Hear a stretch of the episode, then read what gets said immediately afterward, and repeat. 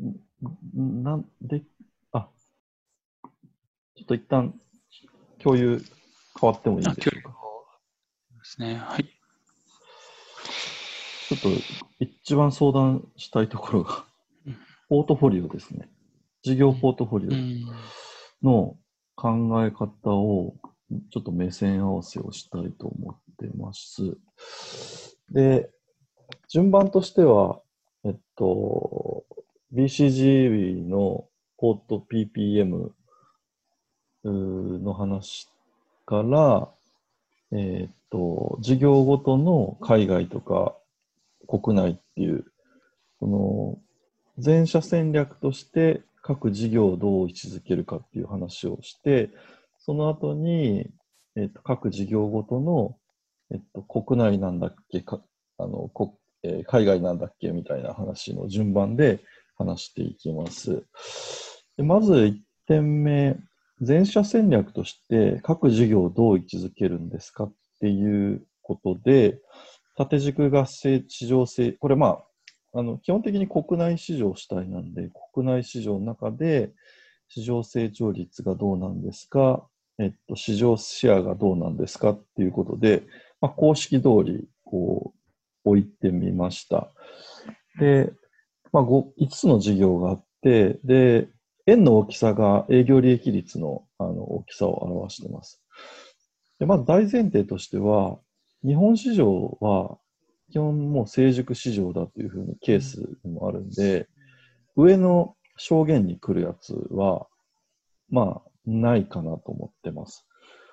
で、そうすると、下の証言になっちゃうんですけど、まあ、左が、まあ、シェアが高いやつ。で、野球とかテニスとかスキー、それぞれ国内では2位なんで、一応左の証言ではあるんですけど、金のなる木の割にはあんまり営業利益出てない。で、右の方は、あの、負け犬、そのシェアが8位のゴルフとか、えーあと、まあ、ボール製造だと4位だったりするんで、比較的右に来るんですけど、その割には利益が出てるっていう、なんかマイナスの現象が出てるっていう。なんで、ここで言えるのは、負け犬でプロットされるんだけど、切るわけないよねっていう。あんまりここからインプリケーション、示唆するものない。逆にその金のなる木のくせに金になってないから、こいつらどうするんだっけっていう、そっちのインプリケーションの方があるかなって。ここ、ど、どう、どう、皆さん、なんか違う見方されます？私もうこれ以上、こうこういう感じかなと思ってまして。負け犬じゃねえだろ、みたいな。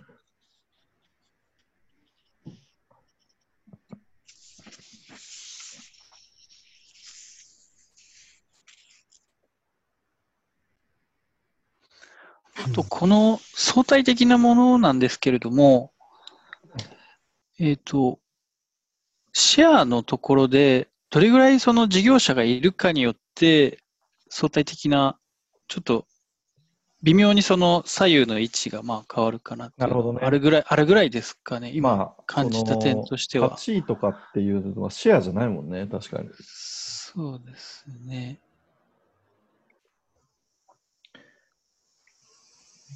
うん、あとはなんかあるかな。8位だけど、なんだろう、ゴルフメーカーが国内で1000社いるうちの8位だったらいいし、そうなる、ああ、そうか。そうです。結構シェア高いじゃんみたいになるし、全然負け犬じゃねえじゃんみたいになるし。あとそうですね。えっと、2600億円が市場で、この売り上げが135億で8位なんで、8位よりももっと低い会社の多分数十億とかもっと低いレベルのがいっぱいいるのかなって思うと、シェアは低くないんじゃないのかな。ああ、なるほど、なるほど、なるほど、なるほど。あ、そっか。市場規模書いてて、売上書いてるから、そっからがシェア出ますね。ちょっとサボっちゃったな。そっか、市場規模。えっと、ケースの8ページの上うのん。真ん真ん中だけはいはいはい。まあ、なるほどね。まあ、多少微修正するものの、あんまり負け犬になっって、この授業をやめた方がいいんじゃないっていうのは、なんとなくなさそうかなっていうことと、あと、金のなる木のくせになってないからどうし、どうしたもんかいっていう、そのぐらいですかね。解釈としては。で、その方向感に違和感がなければ次に行って、この、こういう、まあまあ、ちょっとごめんなさい。一旦、これ見方としては、5つの授業があって、で、それぞれ国内、海外、国内、海外、国内、海外、一応ミッシーにしてますと。で、国内についても現在、将来、海外も現在、将来、現在、将来、現在、将来。一応ちゃんと見たよっていうふうにしてます。で、あの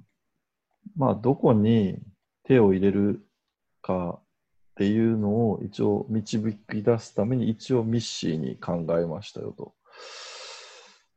で、えっと、黄色が国内で手を打つべきところ。で、赤が海外で手を打つべきところ。で、えっと、黄色で手を打った方がいいと思うのは、これもちょっとご意見があったらぜひいただき、ちょっと適当にやっちゃってるんで、ごご意見いただきたいっていうことなんですけど、やっぱりテニスと野球、うーっと、テニス、野球？まあ、売り上げとしては規模がでかいのは、確かテニスと野球とゴルフかな？ので、やっぱりその手、手こ入れすると効果的なのは多分この3つ。で、やっぱりテニスは営業利益率がめちゃくちゃ1%かって低いので、やっぱここは手を入れるべきなんだろうなと。で、まあ、ここはさっき言ったように、やっぱり直営店買収して、お客さんと接点をやっぱりより強めないと、何欲しがってるか分かりませんよっていうことなんで、えっ、と、まあ、しあの、お客さんに刺さる商品を開発していくっていうことで起きました。はい。あとは野球も、まあ、営業利益率2.1ペースパーセントで低いんですけど、まあ、優先順位としてはテニスかなということで、一旦借り置きました。その他も国内で言うと、ボール事業は全然大丈夫なんで、現状維持。スキー、スキーも、まあ、売り上げ低迷してるんですけど、売り上げ規模小さいんで、まあいいか、みたいな。で、ゴルフ、ゴルフは、あ過去赤字なんだろうな。国内シェア8。あれゴルフって規模小さいんだっけ？ちょっとゴルフ、ゴルフ。一旦、一旦、テニスだけでいいかっていうふうにちょっと借り置きました。ちょっとなんかご意見があれば後でお願いします。で、あとは、あの、海外のどこの成長を取る取り込むべきかっていうので、いくつか海外をを抽出してまして、例えばテニス事業で言うと、まあ、アジアの成長取り込むのを模索してるってあるんで、まあ、どっかのベトナムあたりの工場とかを買収して、まあ、工工場か、まあ、あとは販あの販路、工場もそうなんですけど、なんかこう、販売店買収して、販路拡大みたいな。あと、スキーで言うと、新興国のあの富裕層向けのハイエンド、割と人気あるみたいなんですよね。なんで、ここも販路増やしたら、まだチャンスあるんじゃないかなっていうふうに置いてます。で、ゴルフも、えっと、中国とかインドの成長機会がありますっていうふうにケースにあるんで、まあ、ここは行くんだろうなということで、どちらかというと、まあ、海外のところの成長を取り込めみたいねと。で、その観点で言うと、野口さん前回おっしゃっていただいた通り、M&A で買収しちゃって、えー、と販路を拡大しちゃうっていうところで、まあ、シュリンクしている国内からこう海外比率を一定程度上げていくっていうことにシフトしていくっていう、こんなあのイメージでどうかなと思っています。これちょっとあのすごい適当にやってるんで、なんかこう、突っ込みどころ満載なんで、ぜひお願いします。どうですか？僕、さっきのペストで、えっ、と、ちょっと短期の打ち手にもちょっとつながる部分なんですけれども、あの、日本が今後、あの、日本のスポーツ市場を、えっ、と、もっと拡大しようとしている動きがあるっていう、その日本最高戦略2016で、2012年のスポーツ産業が5.5兆円規模を2025年に15兆円に上げたいというその3倍のスポーツ業界、産業として全体としてあの規模を拡大したいっていう動きがあることを考えると、なんか国を挙げてもある程度手こ入れして、スポーツ産業を大きくしていくっていうのと、オリンピックを見据えると、短期目線だとなんか日本で儲けるっていうのが、僕なんか妥当に感じるんですよね。今この話じゃないですか。すみません。でも、我々が置いてる前提は、やっぱりその、コロナって、その、対面でスポーツやるのが難しいっていうことをクリアできるロジックがあるんだったら、この、あの、お旗旗に乗っかれるんだけど、そのロジックってないわけじゃん。ああ、そっか。リアルな、うんそうお金つぎ込んで、あの、市場が拡大すればいいんだけど、ちょっとそれはしんどいんじゃないかなっていう。いいですか？ちょっとご提案なんですけど、あ、はいはい。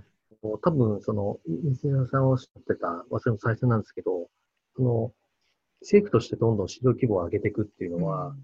先ほどのコロナでのその経営策を転換して、収益を上げるみたいな話の成長戦略的な話なのかなと思いまして、今現在こちらの議論は多分既存の事業をどうするのかみたいな、あ、そうです、そうです。その将来の要入れないああ、はい。で、多分区分けして考えられた方が、ああ、そっか。なるほど。確かに。だから、あの、アンゾフの成長マトリックスでいうと、まあ、4証言あって、えっと、今話してるのはどっちかというと、左上の既存製品、既存じ市場の話で、うんそこはシュリンクしていくから、うんえっと、左下の、まあ、主にこう、新市場として成長市場であるアジアに切り替えていくべきだっていう話をこのお中ではしているんですけど、野口さんおっしゃっていただいているのは、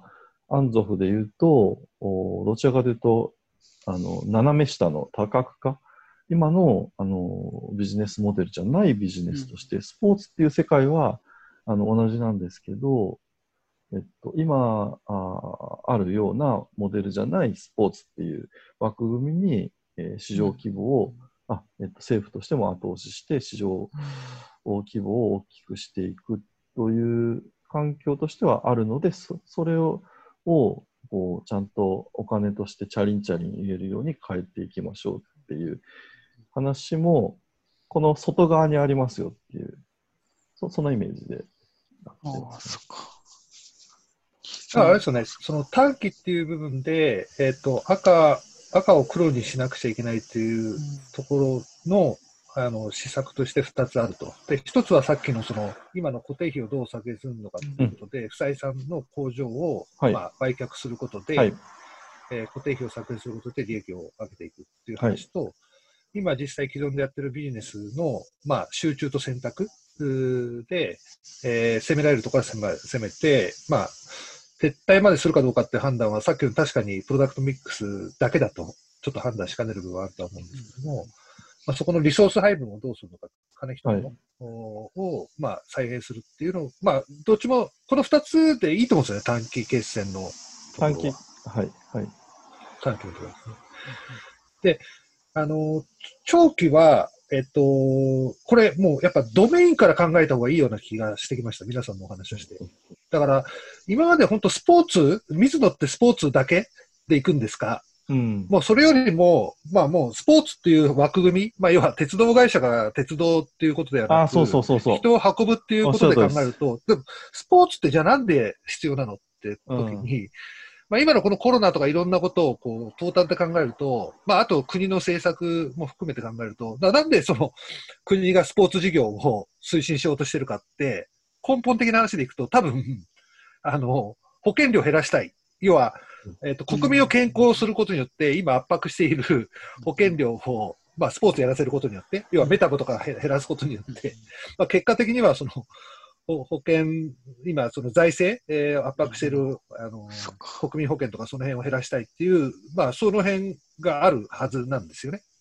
となると、水野もスポーツ、まあ、今はスポーツ事業っていうのもいいかもしれないけど、でもスポーツの行くつく先は、やっぱ国民を健康にするうん。っ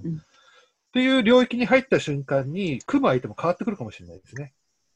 例えばこの間やったタニタ食堂と組んで、なんか食事となんかその運動を一緒にやるようなそういうビジネスを作っていくとか。なので、和田さんの文脈でいくと、短期から長期にそその戦略を、こう、長期戦略を考えていく上では、今、その水野の持ってるその大目的のギアチェンジというか、その今はスポーツっていうのが大目的だけど、健康っていうのを大目的に切り替えて、健康を提供する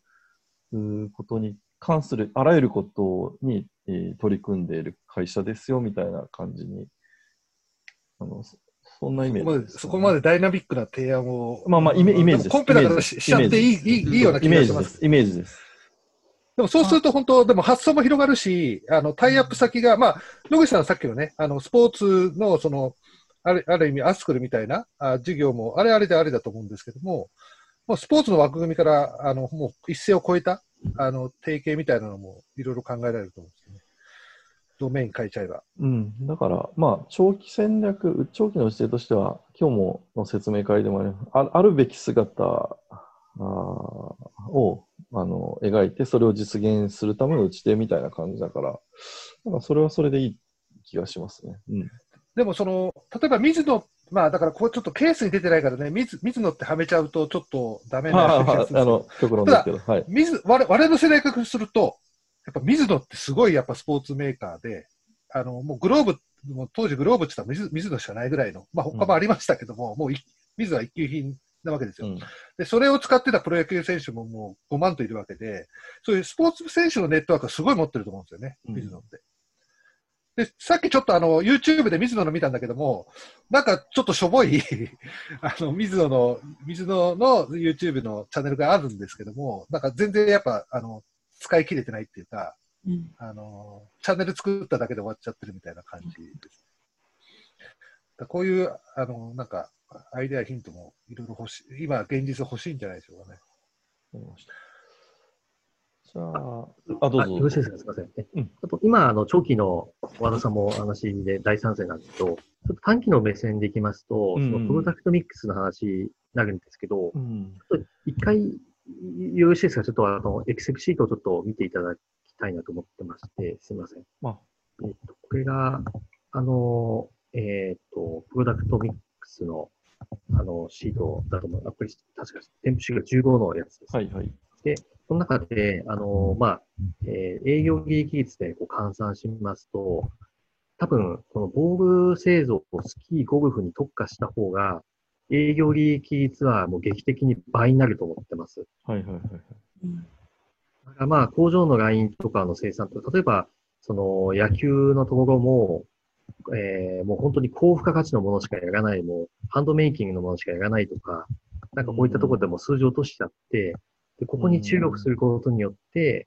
あのーこ、こっちを例えばじゃあ20%増加します。でこっちは微減なんでも10%落としますで、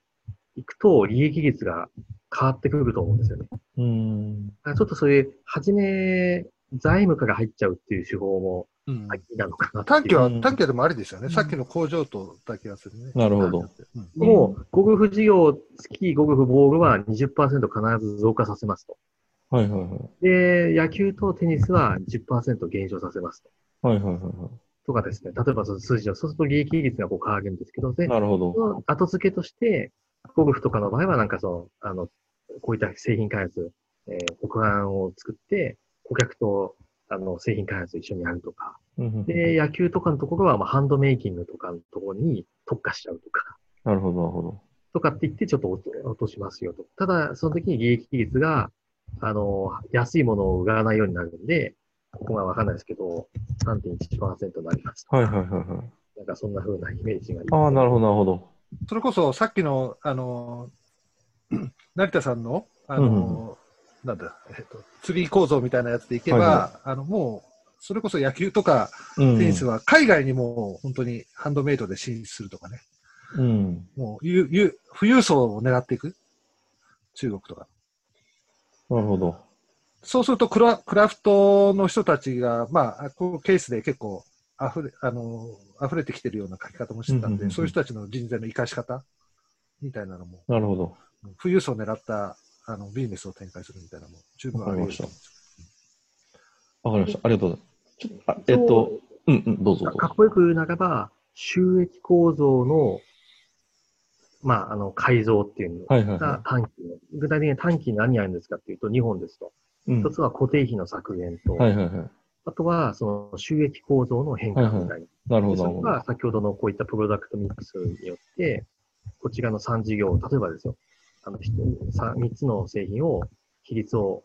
えー、20%ずつ高めてきます。はいはいは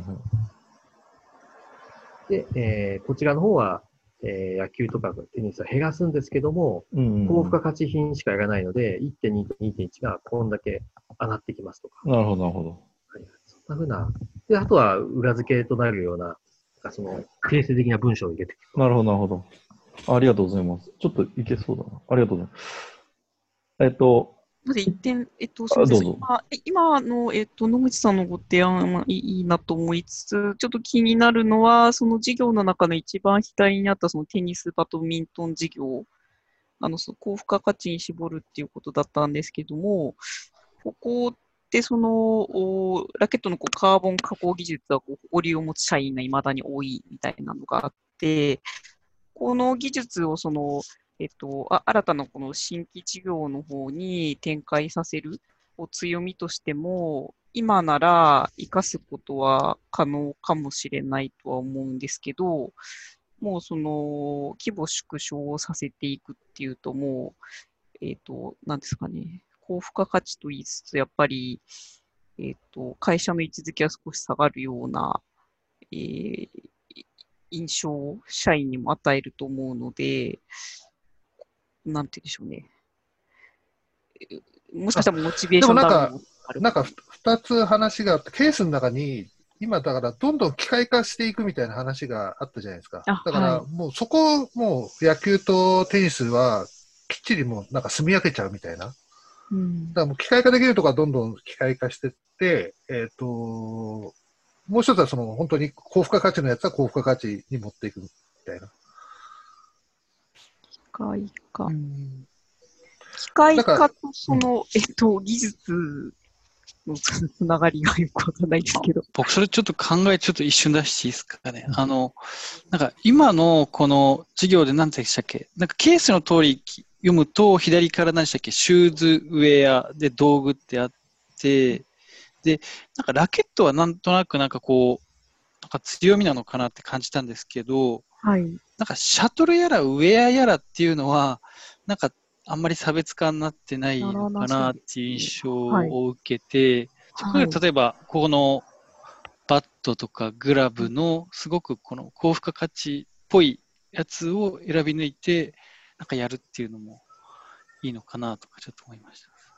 ちょっと枝葉今、あの、財務の、あの、はい。見せ方をきれいにしないと、まうん。あの、いけませんねっていう話し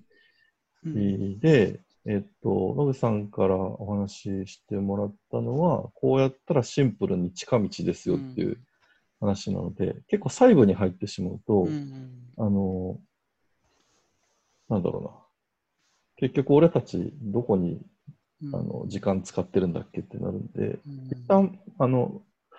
トムさんおっしゃってもらったので、映画絵を描こうとは思いつつも、ちょっと一旦ご意見確認としては、えっと、営業利益率低いやつは、あーまあ、落ちていきます。で、あ二つあって、一つは、割と営業利益率高いやつは伸ばしていくんですよっていう、伸ばしていくんですよっていう根拠としては、海外取り込むんですよとか、あとその国内の直営店作って、なんだろう、えっと、付加価値、こう、お客さんのニーズにマッチするような製品開発をやっていくんですよっていう、こんなイメージですかね。そうですね。あ多分二通りあると思うんですけど、ちょっとすみません。先ほどのこちらの図なんですけど、えっ、と、この3つの事業のの伸ばし方っていうのは先ほどのその、うん成田さんおっしゃったように直営店を使ったりとか、うん消費者と一緒に商品開発ややったりとかっていう伸ばし方だと思うんですけど、この2つは、あの、伸ばし方があると思うんです。ここはどう伸ばすかっていうのは、営業利益率を伸ばすっていう方法だと思うんですけども、うん決してそのやめるんじゃなくて、営業利益率を1.2、2.2じゃなくて伸ばしていくと。ただ伸ばすと、先ほどの水木さんおっしゃったようなウェアとかああいうのを切っていかなきゃいけないので、で、何を残すかっていうと、そのカーボン技術だったりとか、あとは野球の場合、クラフトマンシップの技術です。こういったのを残していくっていうのが重要なので、だからここは、そのカーボン技術とかクラフトマンの技術っていうのは多分利益率が半端なく高いと思うんですよ。オーダーメイドなんで。でそれをばっか特化してくると、当然ながら、そこに注力すると売り上げが落ちてくるんですよ。うんどうどうしてもですね。あのーえー今まで半量品とかいろんなものを売ってた中で、全部そのカスタマイズの製品とか、そういうカーボン技術に特化したものと、こう例えばラケットだと、ちょっとわかんないですけど、平均が2万とかの商品だとすると、5万から10万円ぐらいの商品だと売ってますとですね、当然売り上げが落ちるんですよ。ただし、その5万から10万のラインについてはもう利益率が圧倒的に高いようにすそれがカーボン技術とかっていう、もともと持ってるケイパビリティっていうのを、もうあの、そこに活かしていくっていう戦略です。なんで、二通りあるかなと思ってるのが、こっちはもう成功法的な売り上げの上げ方。で、この二つについては、コア技術だけ残しといて、で、えーそれを売っていくってことなんで、売り上がどうしても下がっちゃうんですけど、利益率が上がっていくっていううな考え方と。で、重要なポイントが、あの、なんか、め前回の勉強会でもあったんですけど、ケイパビリティっていうのがどこなのかっていうのもすごく重要な点だと思うので、サマリーにはそこは残しておいた方がいいと思ってまして、うんうん具体的にはそのカーボン技術とか、あのクラフトマンシップ、具体的にはクラフトマンシップ技術っていうのは、顧客をのニーズを聞くような技術を持ってますよと。耳を持ってますよと。うんそれを具現化する力を持っているっていうのが、競馬的だなと。で、重要な点はやはり、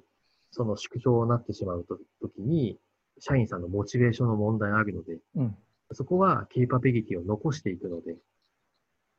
で、そそこをさらに発展させていくっていう意味で、えーモチベーションの問題は極力減らすんじゃないかみたいなとこもちょっと一部に入れとくとよろしいのかなと。納得です。あの、ほ方向性完全 agree です。ちょっとあの、90%ぐらい理解、あの、認識、えっと、了解で、10%まだちょっと、あ、今のエクセルシートちょっと見せてもらっていいですか？10%だけ確認点があって、この結論としては、あの、ライセンスフィーの、ライセンス費用の問題をどうするかっていうのはちょっと確認しておきたくて、えっと、左、あの、左の2つ、テニスと野球で、あの、売上汎用品っぽいやつが減って、変動費で連動して減ってくれるんだったらいいんですけど、売上が減るんだけど、その、結構固定減、ね、どこだっけな。あ、販管費のその他が結構かかっているので、うんあの、ここも合わせて減らしていかないと、この営業利益率の改善には多分つながらないような気がするんで、そこも一定比率減らすっていう前提で置いても大丈夫ですかっていう確認です。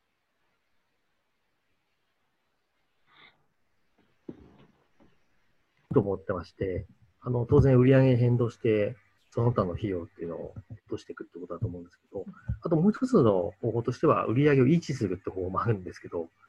それはいくらでも書きようがあると思うんですよ。だから具体的には、この3事業だけは既存は伸ばすと。でここだけは、えー維持するとかっていう方法もあると思う。ただし、くかあのそういった技術を高付加価値品にして、利益率はここだけ上げ上げるみたいな。こっちは、あの、そのまま利益率は維持しといて、4.8にして、例えばですけど。で、えー売上は例えば20%増やすとか。ちちょっと、うん、ちょっと個人的にはでも、あの、ここはやっぱりその選択と集中でいけば、やっぱりその野球、このシミュレーションでいけばね、野球とテニスはやっぱりちょっと減らして、うん例えば本当にゴルフにつぎ込むとかね。うん。まあ、水野は、まあ、水野で行くと、野球はもう結構やっぱ金ばらまいてるはずですから、うんまあ、もうちょっと縮小させてしまって、もう、っていうのはもう、あの、グローブっていう、まあ、ブランドは、あーああんまりその、なんつうの、その広告塔みたいなのがなくても、もうかなり根付いてるんで、まあ、減らしたらあんまり影響ないような気、私は気がします。まあ、ちょっとケース、ケースが書いてないですけど、でもそれよりゴルフはもう大した、あの、ひ人があれなんですよ。スポンサーいない、スポンサーとかいないんですよね。なんで、やっぱゴルフはもっとやっぱり力入れて、あの、有名選手に、えっ、と、まあ、野球と、えっ、と、テニスの部分を回すっていうのは、それはやった方がいいような気がします。うんじゃあちょっと選択と集中も含めて考える場合に、ここのその他の減らし方って、まあ、売上の減りと同じぐらい減らし、パーセンテージ減らしておきましょうか。それいいですね。はい。大丈夫です。100%大丈夫です。はい。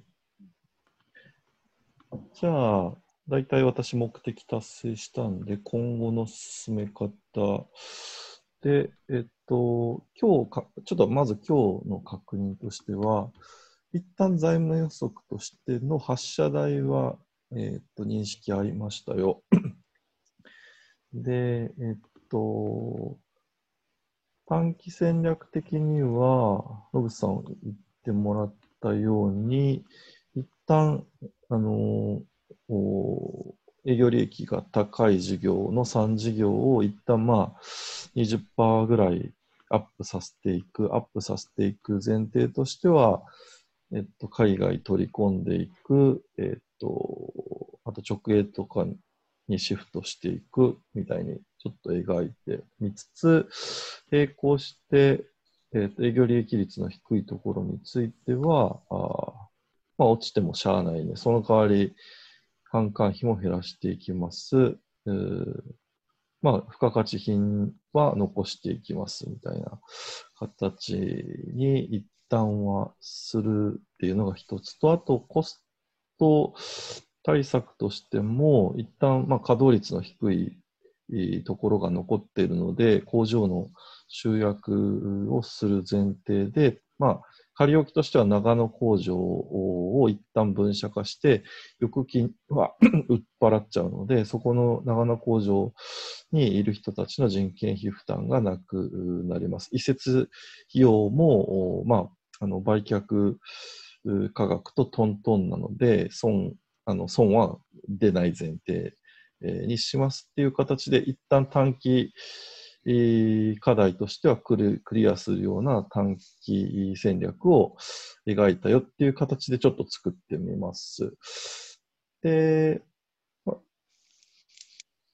あ、すみません。ちょっと、あの、負荷追加なんですけど。あ、大丈夫です。はいはい。あの、えー、なんだっけ、先ほどの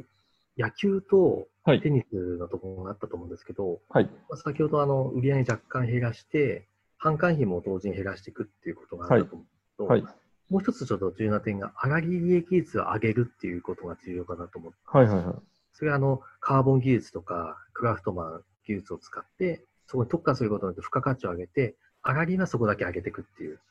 つまり、えっと、安いのはあんまりもうあの売らないで、高いのに注力していくっていう、そういうイメージですかね。そうですね。なので、あわかりました上がり率が上がってきますっていう。了解しました。2ポイントはいは上げてもいいかな。あ、了解しました。ありがとうございます。はい。そんな感じかな。それで一旦短期課題をクリアする絵を描いてみて、次回の打ち合わせの時は短期課題をちゃんとクリアしている絵になっているかどうかっていうのを確認させてえもらって、合ってたら、ちょっと長期課題の方に移っていくみたいにしましょうか。はい。